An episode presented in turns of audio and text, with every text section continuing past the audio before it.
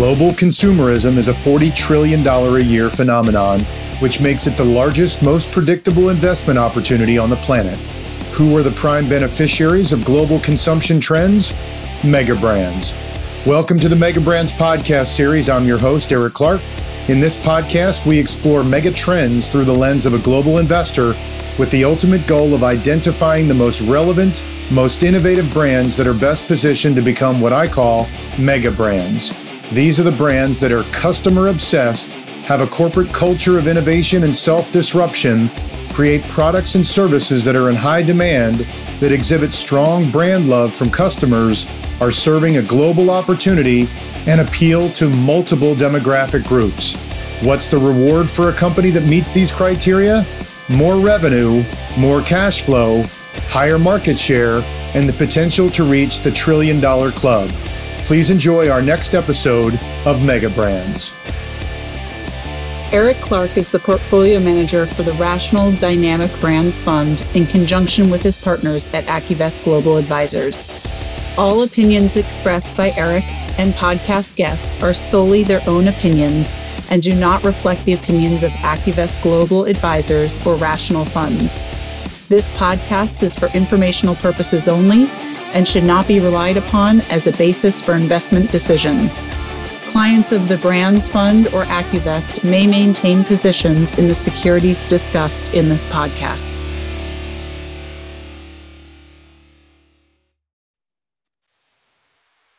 Hey everybody, this is Eric Clark from Mega Brands.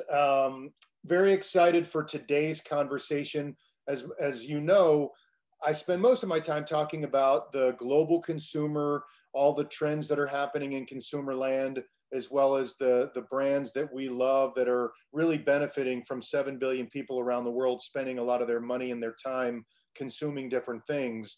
But every so often you get a chance to really talk to a superior stock picker, somebody that has a very unique and differentiated approach that has an extraordinary track record of success.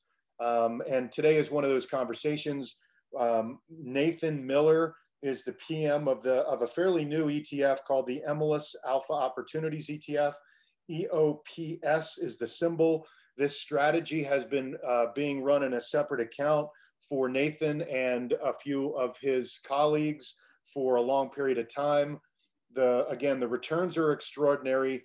The strategy and approach is very, very different, which makes it really interesting as a new addition to an advisor or an investor's portfolio. So without any further ado, my conversation with Nathan Miller of the Emles Alpha Opportunities ETF. This podcast is recorded on Monday, July 12th, about 9:30 Pacific time.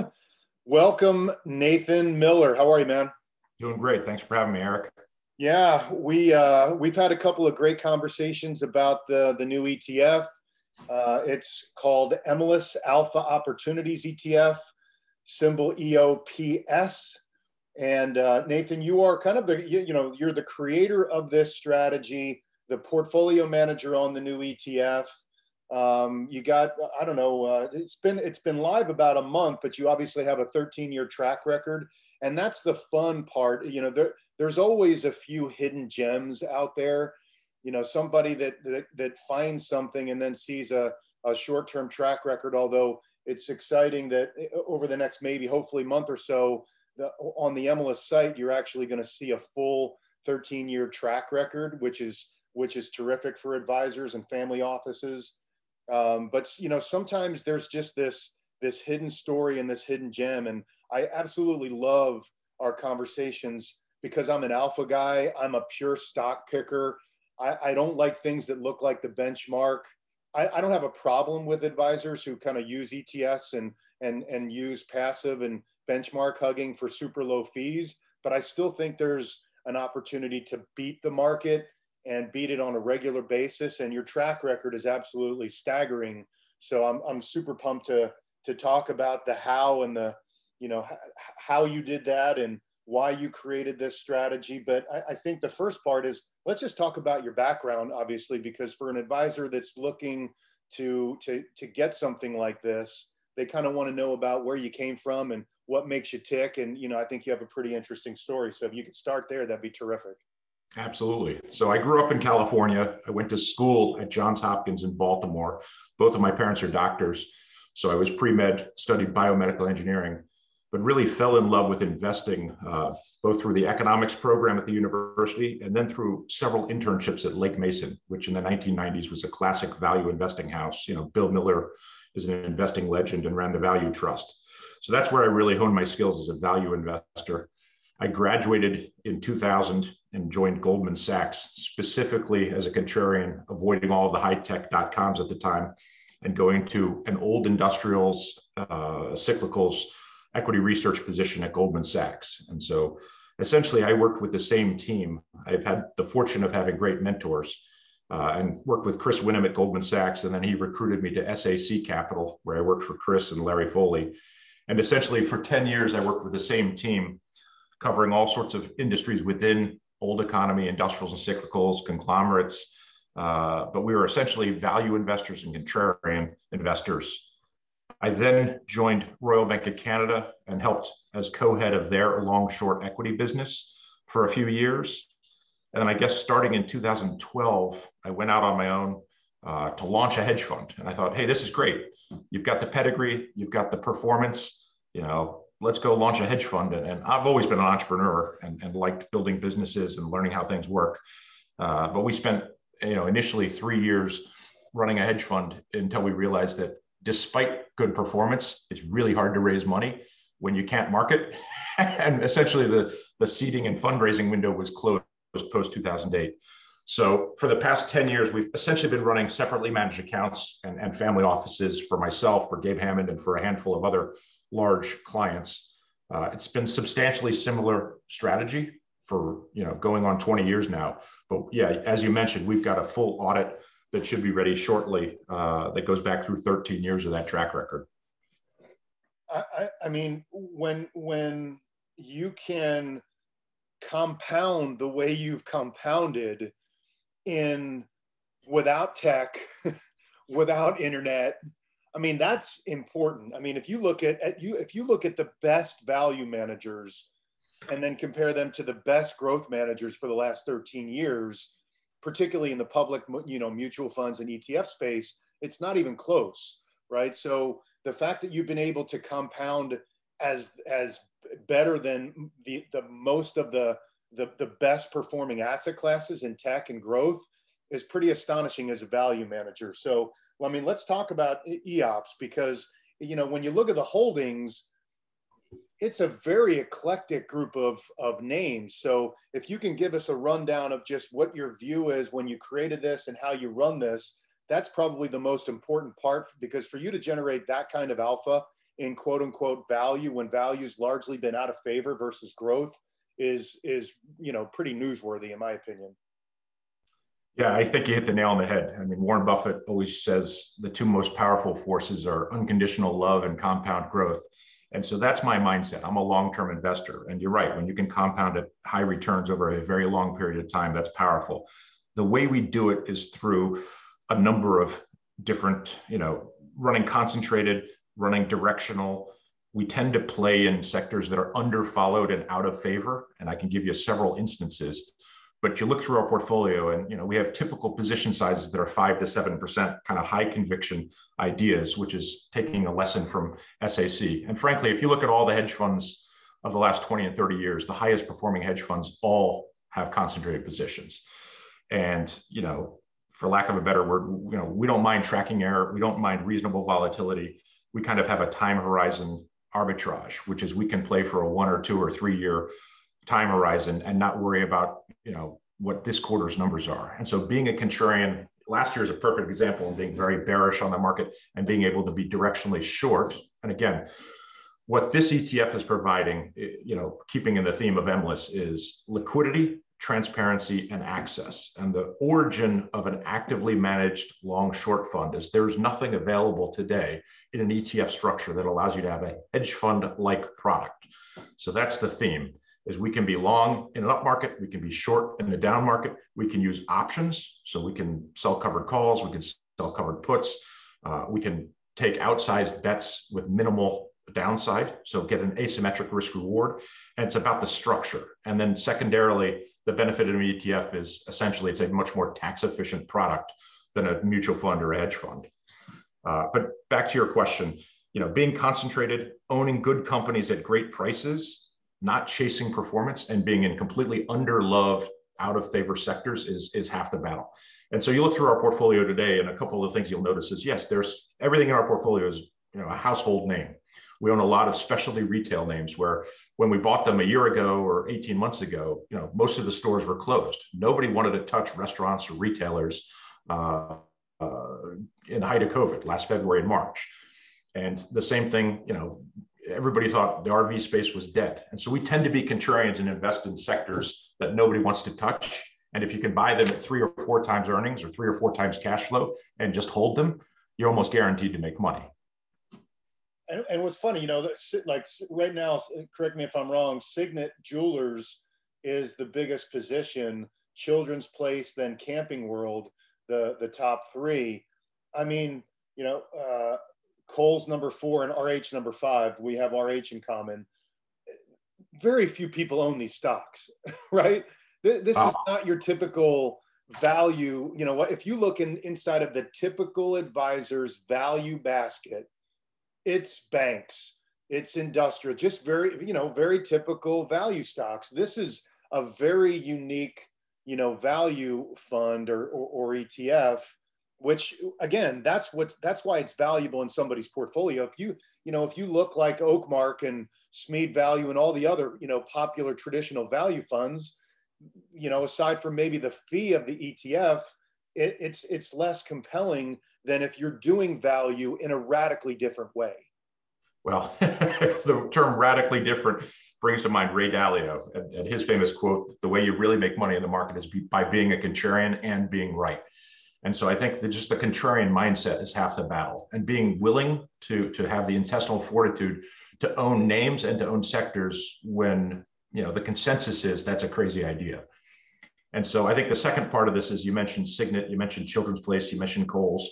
We bought in all 3 of those cases, you know, our average purchase price was, you know, 3 or 4 times normalized earnings. Our Signet purchases last April were at $8, Children's Place at $23, Kohl's at $13.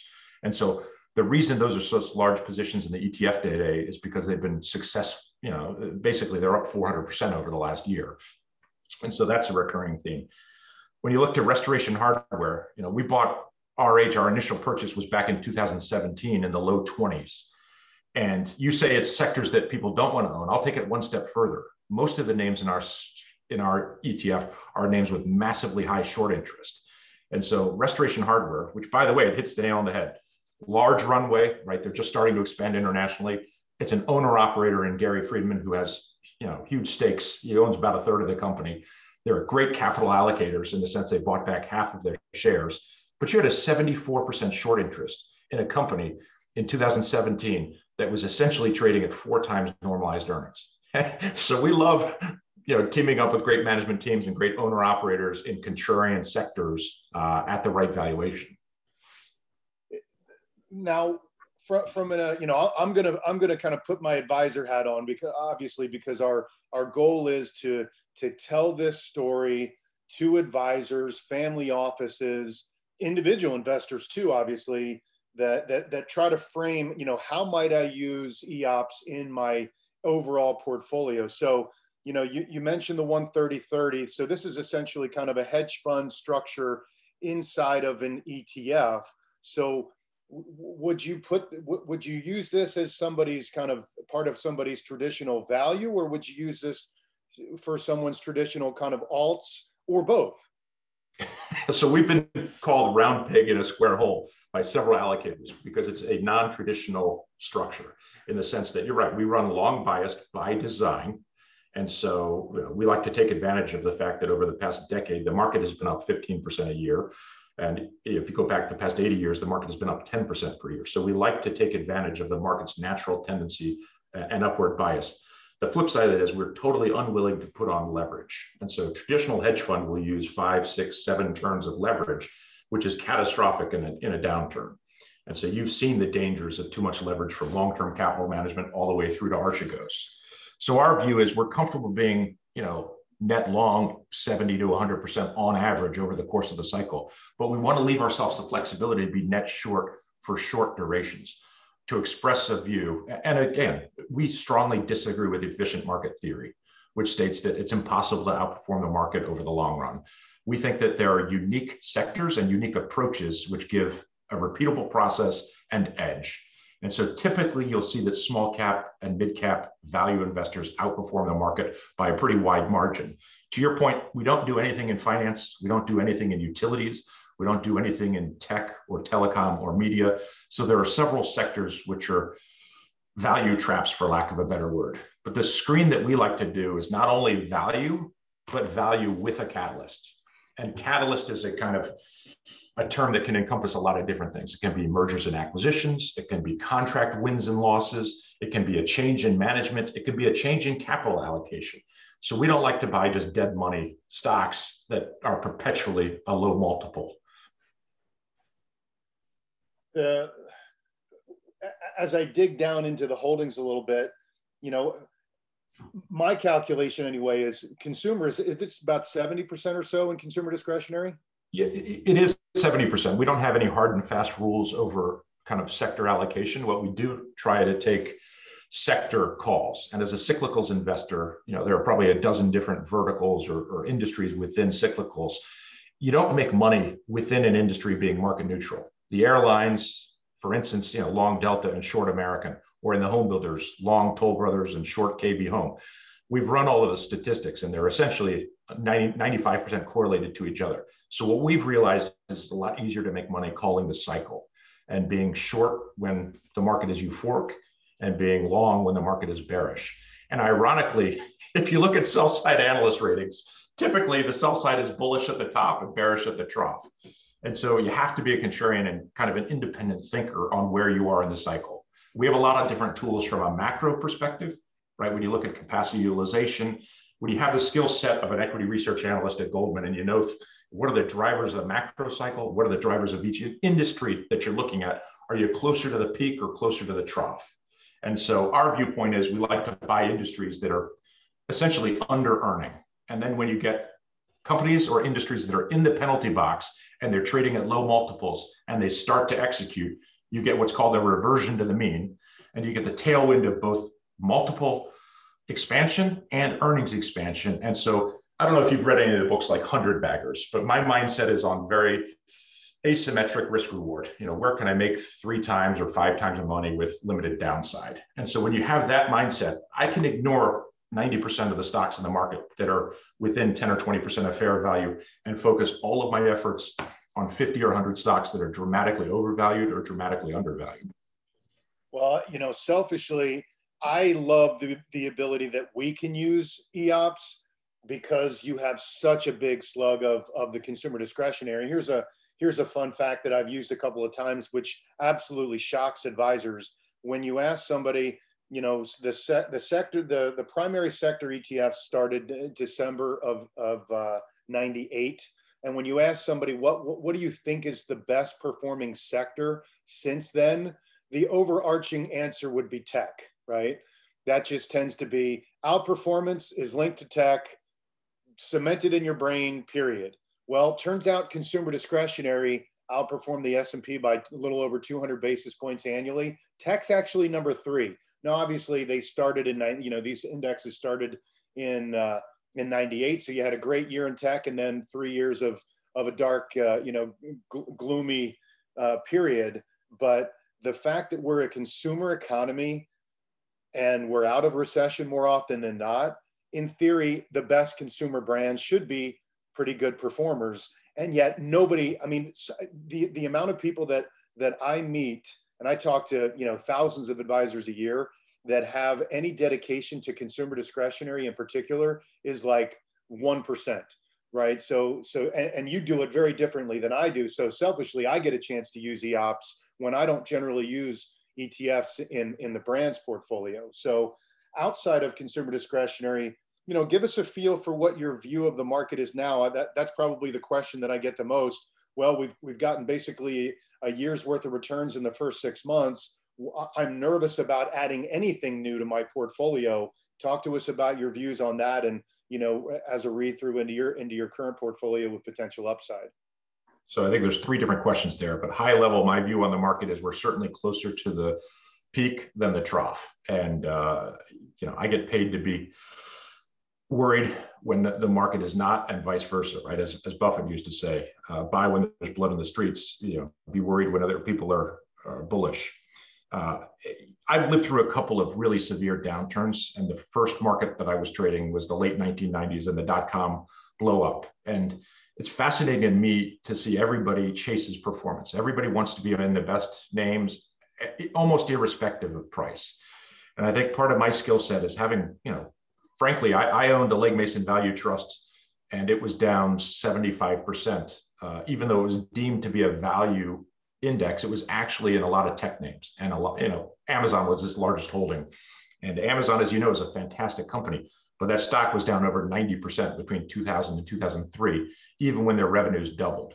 So it's just, if you're agnostic to valuation, you're going to lose. And I think 2008 was a great example of that. 1999 was a great example of that. Warren Buffett looked like a fool. And it was only after that, over the next 2 or 3 years, where he was proven correct as a value investor. So I think having a long-term mindset and having a valuation sensitivity helps. You mentioned consumer retail having outperformed tech. I'll take that one step further. RH, which is also in your fund, that's outperformed every single tech, all the FANG stocks. Go back and run the numbers.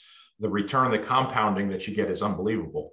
And so I look at compounders as an asset class, and there are some stocks in some unloved sectors that you would never imagine had put up 20% plus returns over extraordinary long periods of time. The tobacco stocks are one great example of that. Defense contractors are one great example of that. Things like automotive parts or aerospace parts like HEICO or TransDigm or AutoZone, these are all fantastic companies. And what they have in common, if you're familiar with Porter's Five Forces, is they're great brands, they're great companies, but they have moats and they tend to be out of favor. Nobody ever wants to root for war. Lockheed Martin and Northrop and Raytheon have all tended to trade at a 30 to 40% discount to the market over the course of the cycle. And it's precisely that discount that gives them so many financial levers for things like share buybacks. And so when companies are good capital allocators, and Eddie Lampert did this at AutoZone, he did it at AutoNation, the Mendelsons do it at HEICO, Nick Howley did it at TransDigm. People that are good managers, good owner operators, and good with capital allocation, their stocks can outperform exponentially. Another one in my field is NVR, a home builder, which makes great capital allocation decisions at the top of the cycle, right? Not to buy raw land, but to option it and limit the downside and continue to grow at 20% annually. So yeah, that's all important, and part of the reason why unloved, out of favor sectors tend to outperform. And again, for listeners, the goal isn't to buy more of what you already have. The goal is to buy things that you don't have, that whether they're growth things or they're value things, but finding compounders in unloved and under-owned areas, that's the real key to new allocation decisions. And that's always, that's my story with advisors. You don't own any dedication to the consumer. It's been a really smart place to be. It's a consumer economy. So as advisors go through their current portfolio matrix, don't buy more of things you already own. Buy something that's different. Buy something that's unique. And if we are closer to the peak of the market, obviously strategies that have flexibility to adapt are going to be really critical. And most advisors don't have those either. They're very kind of buy, hold, and hope in many ways with their allocations because they have long-term time horizons. But why not, with markets at all-time highs, with valuations where they are, why not add allocations that have flexibility to adapt to whatever the market throws at us? Because let's face it, in the last 3 years, we've had what? We've had 2 crashes, one in Q4 18. We had one last year, massive bouts of volatility. For guys like us, I personally like vol. I enjoy trading through vol because I'm kind of a contrarian in many ways too. So, from your perspective, looking at your portfolio, are there any areas that you're now seeing some emerging value, or are you really kind of just sticking with current, you know, the current holdings because you still love the upside there? So I'll echo what you said, that volatility is what gives investors and specifically traders opportunity. So yeah, last year's a great example, highly volatile market. You know, thank goodness the Fed acted 3 or 4 times in March with kind of extraordinary measures, which was the exact opposite of what the Federal Reserve did in Q4 of 18, essentially causing the equity crash. So I think you have to have a macro lens. You have to be following the news. You have to think quickly and act on your feet. Fortunately, having spent 6 years at SAC, that's something that's drilled into you, is be first to the news. Don't, you know, and COVID was a perfect example of that. Michael Lewis has written a book called Premonition. If you were curious, which I am naturally curious and want to know how things work, and naturally distrustful, want to, you know, see the evidence yourself, you were able to figure out that COVID was a problem just by watching what the Chinese reaction was in locking people in their homes and building field hospitals. And so that natural contrarianism plays. You know, if you talk specifically about what we find attractive today, one of the worst mistakes that I've made in my life is selling stocks too early, right? If you buy things at 3 or 4 times earnings, and you sell them at, quote, so-called fair value, you know, 10 times or 12 times earnings, and then they go to 20 times earnings, you've missed essentially half the return. And so GameStop is a perfect example. I bought GameStop at $4 and $5 a share and sold all of it at 19 and 20 a share in December, right before the infinite short squeeze. And, you know, the market can be irrational in the short term. Certainly individual stocks can be irrational in the short term. You know, but you go back to our portfolio. Our portfolio trades at a substantial discount to the Russell 2000 value index, which trades at a discount to the Russell 2000 and a massive discount to the Russell 2000 growth index. And I would just point out that the names you mentioned earlier, Signet, Children's Place, and Kohl's, even after phenomenal year-to-date returns, they're still each trading at 10 times earnings, 10 times current earnings. And I actually think with retail specifically, you now have more stimulus, not only monetary, but fiscal, in the form of $250 and $300 monthly checks going into the back-to-school buying season. So if you can buy companies at 10 times earnings, which can buy back their own stock, and you're getting more fiscal support, you know, I'm not getting off the train yet. So you mentioned something about 2000 in value. So if you, and maybe since you have an open mandate, so to speak, if advisors like to put all of the strategies kind of in some sort of a benchmark, just so they can then make sure they have the exposures they want across the cap spectrum. Would you put yourself in a small cap value overall, or do you just use the S&P 500, knowing that you can dip down across, you know, different market caps? So when you look at our typical portfolio construction, we typically are heavily invested in mid caps. So call it a $2 billion to $20 billion market cap. That has represented about 80% of our portfolio over time. And it's also represented about 80% of our P&L, our profits. So what we tend to benchmark ourselves against is the Russell 2000, which is, you know, comparable to our sectors and comparable to our market caps. I think probably a more appropriate comp would be the Russell 2000 value index. Okay. As an allocator myself, with, you know, another part of AccuVest business is we run ETF portfolios as an OCIO.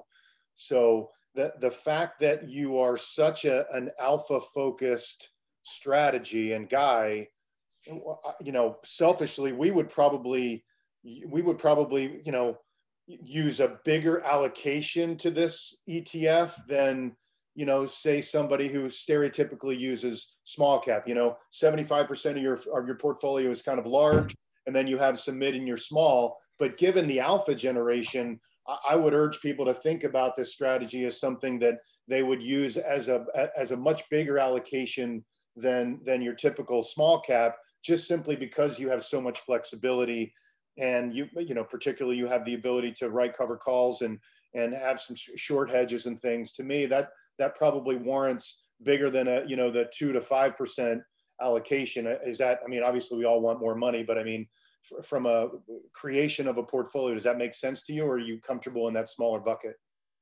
No, it does. We have multiple strategies within the fund. I think the overarching theme is a contrarian value theme, but we also have a catalyst and kind of much more actively traded sub-portfolio. So, you know, roughly a quarter to a third of our portfolio is much higher turnover in nature, and it tends to be catalyst or event-driven. So, you know, there's more than one way to skin a cat. Okay. How much can we talk about the prior performance on here? I know you're going to be putting that on the website in a fairly short order. Can we talk about that, do you think? Or do we just reference to everybody, hey, it's going to be up on the website. You're going to be able to see this 13-year track record, which is stellar. I mean, really stellar. Talk to me about that first. I think we're comfortable talking high level that, you know, in a substantially similar strategy in an account that I've run for my family office and the account that I've run for other family offices and large investors, we've compounded at 50% per year for over the past 10 plus years. And it's the same, you know, virtually identical strategy. There will be a little bit of a difference in the fact that as an ETF, there's some suitability issues or some liquidity issues, but, you know, the goal here is to massively outperform the market in bull markets and in bear markets. And we really are comfortable with volatility in the sense that this is not, we're not trying to minimize volatility. We're trying to maximize long-term returns. So if you're familiar with the Kelly criterion, we like to size up our core conviction ideas. And our view is if we have high confidence that a company is going to be acquired at a substantial premium, if we have high confidence that companies are going up 50% plus because they're winning contracts or they're going to beat earnings, that's not something you want a 1 or 2% position on. That's something you want a 7 to 10% position on. You know, so we're comfortable being concentrated. We're comfortable with modest volatility. And the trade-off is we expect much higher returns over the long run. I mean, listen, 50% annualized a year is unbelievable. Just so people understand, over the weekend, I looked at the last 10 years, the best performing sector was semiconductors. That's about 24% annualized. that was as good as you can get, and growth was where it was at. So listen, if you don't get 50% annualized, nobody's gonna you know, give you any grief. 24% is the best that it's gotten, and it was growth, and it was tech. I suspect it's not going to be growth in tech 10 years forward, looking backwards from a mean reversion perspective. So, you know, from an allocation perspective, you have to believe it's something that's not typical of the last 10 years and that has flexibility with valuations here. Talk to us a little bit about, you know, your views on what the future might hold from a mean reversion perspective. So Eric, that's absolutely correct. All of the statistics, all of the history, and being a student of history, that proves correct, that most retail investors lose. And Fidelity has run studies on this when Peter Lynch was running the Magellan Fund, that most retail investors are chasing performance. They're buying outperformers, and that actually exacerbates the problem. So you're correct. If you go back throughout history and look at what asset classes and what sectors outperform, if you have been outperforming, there tends to be a reversion to the mean where you then underperform on a go-forward basis. So our view is, you know, you go back and study Buffett in the late 1990s to early 2000s, we're okay underperforming in a market that we deem irrational. You know, we don't care if we're underperforming meme stocks that are up 1,000%. We think we know how that movie ends.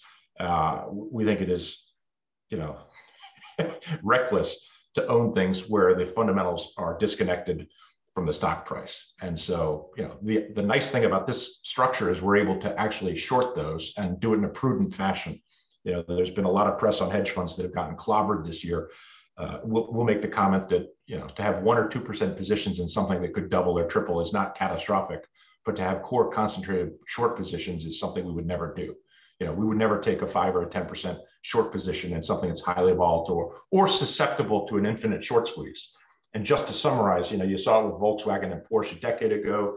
You've seen it with a lot of small caps. You know, that's not something we play in. That's not something we would ever get concentrated in. And I think from a risk management perspective, you know, it's pattern recognition. We've seen the types of names with high short interest or that are susceptible to gamma squeezes, and we kind of steer clear of those.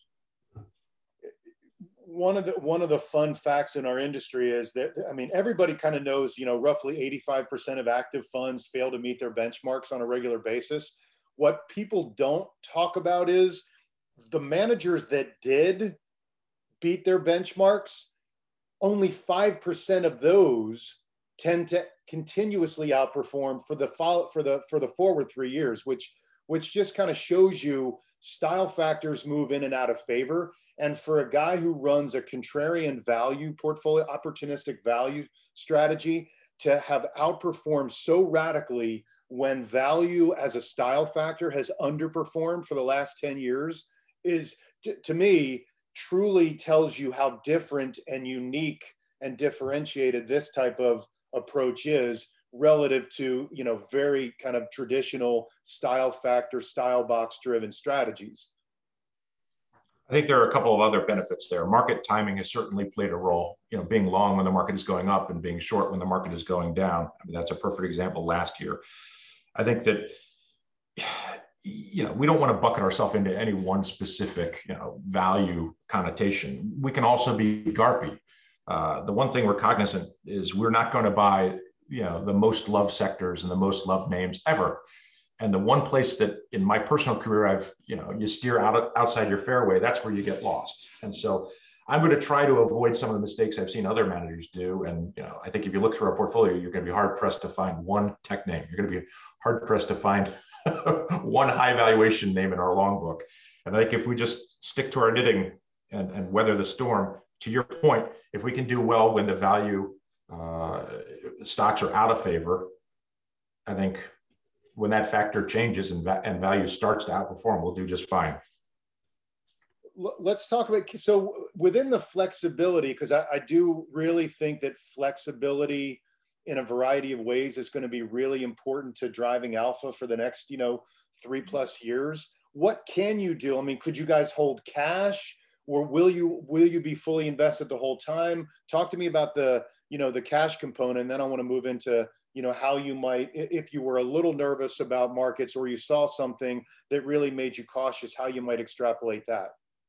Sure. So yeah, we're comfortable. The mandate in our prospectus is we can do a lot of different things. We can own debt, we can own equities, we can own cash, bonds, you know, whatever we want to own. Simplistically, I'm an equities guy, and so I would expect that 80% plus of our portfolio will always be in equities or cash.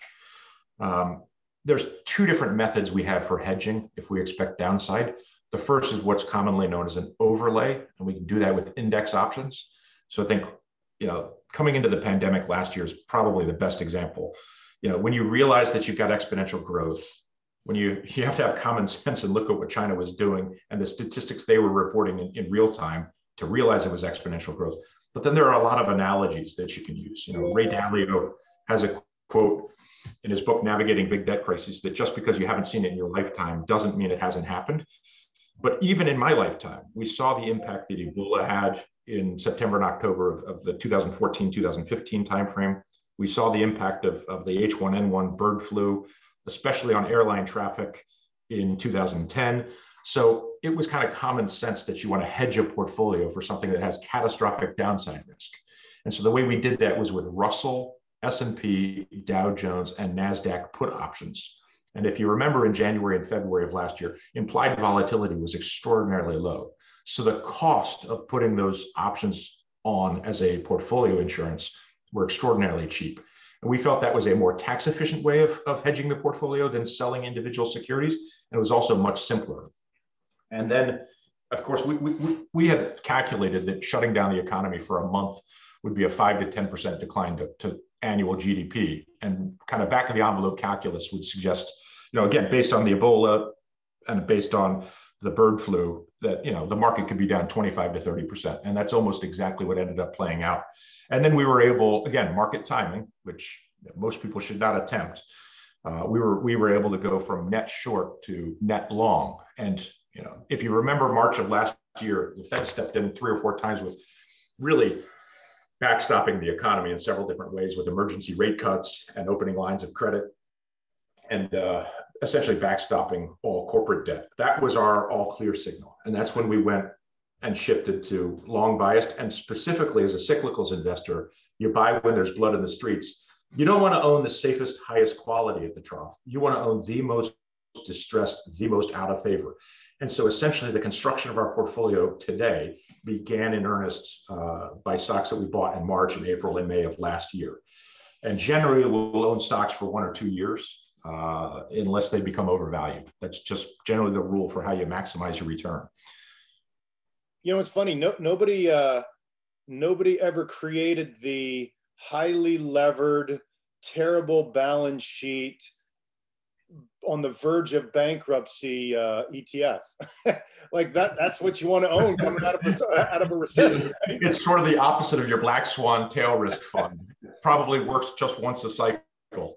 It's funny, I had dinner with Bob Prince, one of the CIOs at Bridgewater a few years ago, and he told me, he kind of laughed. He said, why are you a long short guy? You only need to be short once a cycle. And you kind of sit back and you reflect on it. And you're like, Kinnikos and some of the largest short sellers in the world have realized that, right? In a market that has gone up 15% a year for a decade, you know, in hindsight, you're kind of an idiot to run a short book. But even a long short book is not an optimal strategy. The optimal strategy is to only be short when the market is going down, and other than that, be long biased.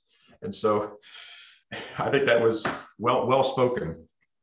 I've always said that, you know, and I have some friends that are in the hedge fund business with some, you know, pretty big popular funds.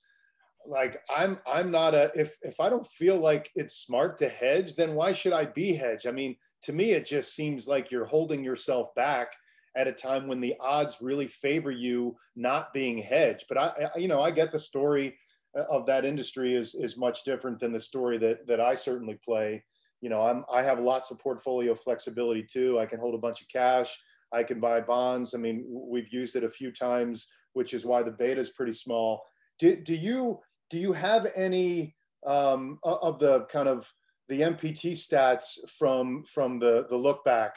I know the returns have been stellar. From a volatility perspective, I mean, are you kind of tend to be market volatility, or had you tended to be less than that? Or if you have any of that, certainly would love to share that too. So we have all that attribution analysis, which we can email you and post on our website. I would think, to summarize it, what we care about is downside volatility, not upside volatility.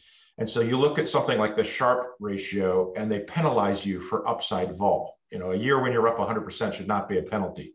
So we think the more appropriate measure is something like the Sortino ratio, which only you know, penalizes you for downside volatility.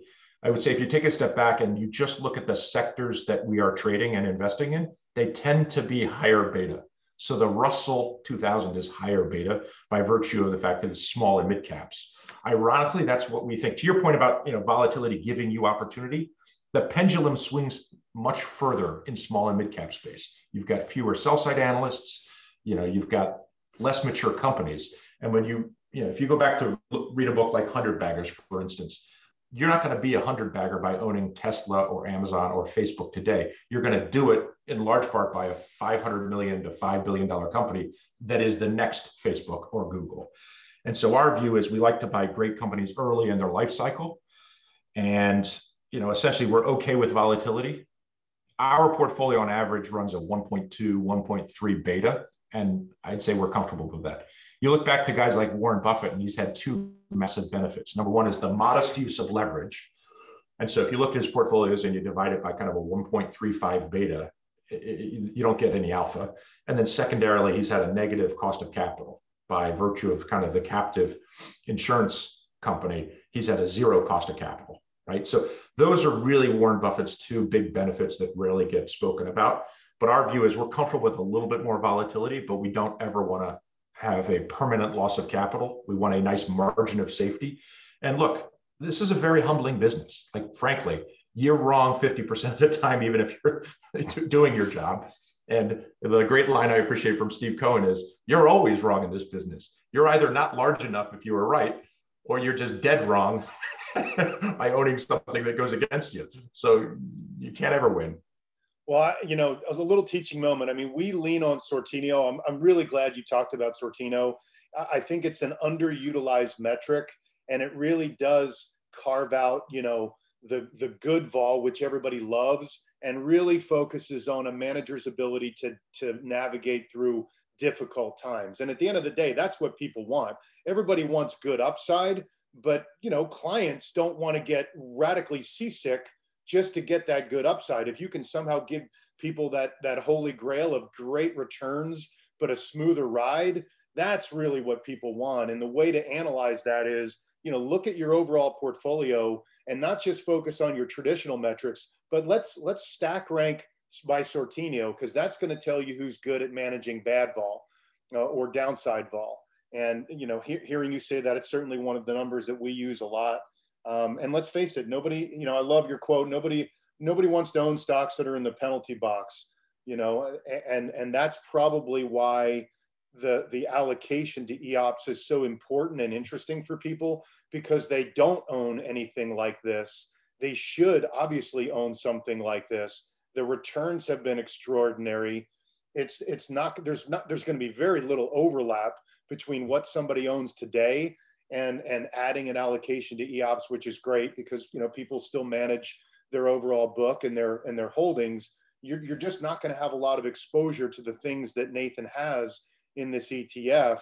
And it's very different and very flexible, which again, I'm going to lean on the flexibility over and over again, because I'd love to be wrong and think, you know, the market compounded another 15%+ a year. I'm just, you know, historically speaking, I don't know that that's going to be the case. So having somebody who has more levers to pull has to be added with those who don't have many levers to pull. And sadly, that's the bulk of people's portfolios. I think you also have to take into affect psychology, which is human behavior, which is right. They sell their losers and they buy their winners. And it's that exacerbates stocks from their fair value. And so you have to, I would advise you to at least, you know, put 5% or 10% into a contrarian set, number one, because it's negatively correlated to what you own, which is the real benefit of diversification, right? Owning 5 different high-tech growth stocks or, you know, thematic, disruptive, innovative ETFs is not true diversification, right? It's essentially correlated to itself. And understanding, you know, recency bias or extrapolation bias, where just because stocks have gone up massively the last 6 months or the last year, and, you know, there's some very large ETFs that outperformed massively last year and then have been a disaster this year. Those are things you need to really worry about because, you know, basically, retail investors are not experts. They don't know what they own. They don't know the valuations of what they own, and they're trusting their advisors. And so it's really the advisor's job to hold your hand and make sure you're not selling during a downturn, but also to make sure that that catastrophic downside doesn't happen. The peak to trough, you know, when investors are down 25 and 30%, that's when they sell.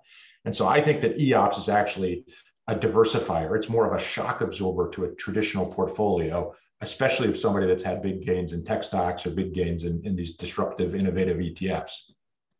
And you own a big slug of this, right? I mean, from your own portfolio, talk about eating your own cooking. A large part of your net worth is in this strategy, correct? Yeah, Gabe and I are partners. We've invested $100 million in seeding this strategy. 2/3 of it is in the publicly traded ETF. We think that we want the majority of our assets aligned with our investors. And we're cognizant, you know, we're skeptical, and we've been in the investment business a long time. We're skeptical when guys are launching kind of heads I win, tails you lose strategies. So our view is we want to eat our own cooking. And at least in the near future, our incentive is to put up monster returns on our own capital more so than it is to go out and gather assets for, you know, 1.75% fee. So our view is our economics are skewed towards putting up huge returns. That's how we're going to make a lot of money. Absolutely. Very rarely are you going to hear from a manager that has that amount of money invested in a strategy. So, you know, just to summarize for everybody, you know, agnostic to valuation, you're going to lose. And that's really important when valuations are at all-time high. So making sure you have people managing your portfolio that aren't agnostic to valuation, I think, is super important. Finding compounders in unloved, under-owned industries is really important. That's what EOPS does, you know, kind of a contrarian value strategy that also looks for value with a catalyst, has lots of flexibility by ETF prospectus, to be long, to be short, to have some hedges, and not invested in probably the most crowded trades, which everybody probably is overowned has overowned for years, and it worked. But you know, that's what makes it such a great diversifier. Anything you wanna kind of end with, and then I can use the Emles contact email address for people that want to learn more. No, we think we've built a great product for long-term compounding of returns. I think we have a little bit more tolerance for volatility because we don't use any leverage. We like to buy out of favor names, and we know from experience you can massively outperform the broader market throughout the cycle. We think that the ETF product and wrapper specifically allows for access to retail investors and a broader market. We think it gives liquidity, where you can literally buy the stock and sell the stock or the ETF whenever you want. There's no lockup. You know, it's not a multi-year commitment like a private equity fund. And you also get transparency. You know what you own. You know the constituents of the ETF on a daily basis. We have the ability to rebalance the portfolio and take directionality, to take exposure, you know, net long or net short in bear markets or bull markets. And it's not taxable. It's tax deferred to end investors until they actually sell their shares. So that's the pitch. Okay.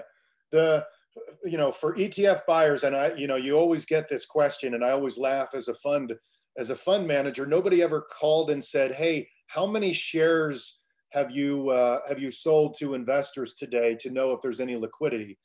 If you have, you know, unless you're placing, you know, a little more than 100 million in assets, the implied liquidity of this ETF is plentiful. So don't worry about, you know, if it hasn't traded that many shares on a particular day. Certainly if you want to get a create, Emles can help you with that, or your own trading desk can help you with that.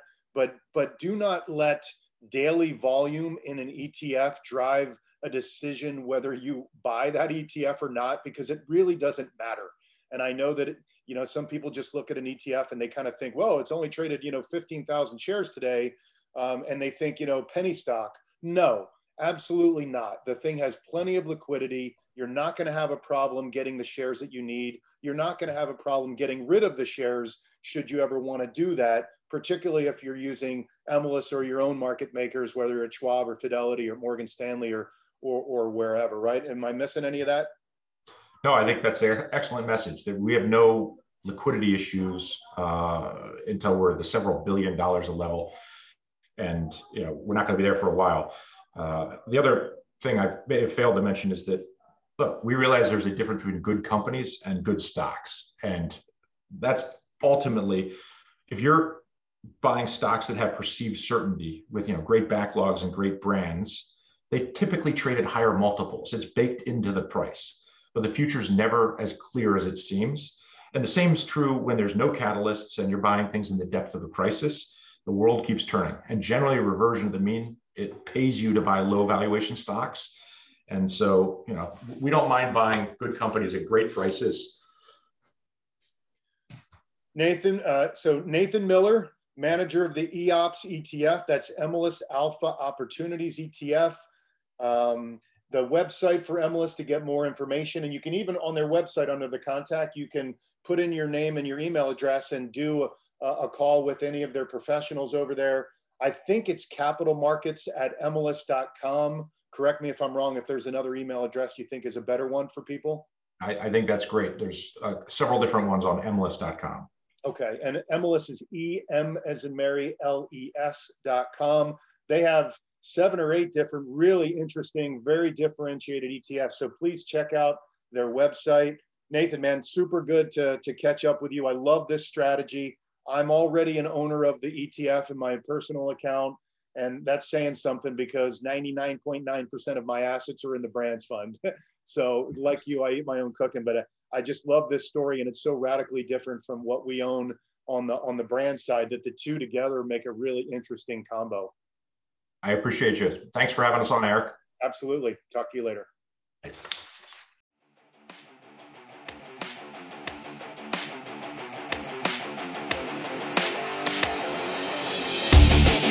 Thanks for listening to Mega Brands, everybody. I'm your host, Eric Clark. For more information on this podcast and to learn more about the brand relevancy scoring system we use, be sure to check out the website at globalbrandsmatter.com. While you're there, make sure to sign up for the market newsletter and check out my latest thoughts on our favorite portfolio brands in the dynamic brands section. If you have any questions or want to learn more about the Dynamic Brands approach, send me a message on the contact tab. Thanks again for listening, everybody. Have a great day.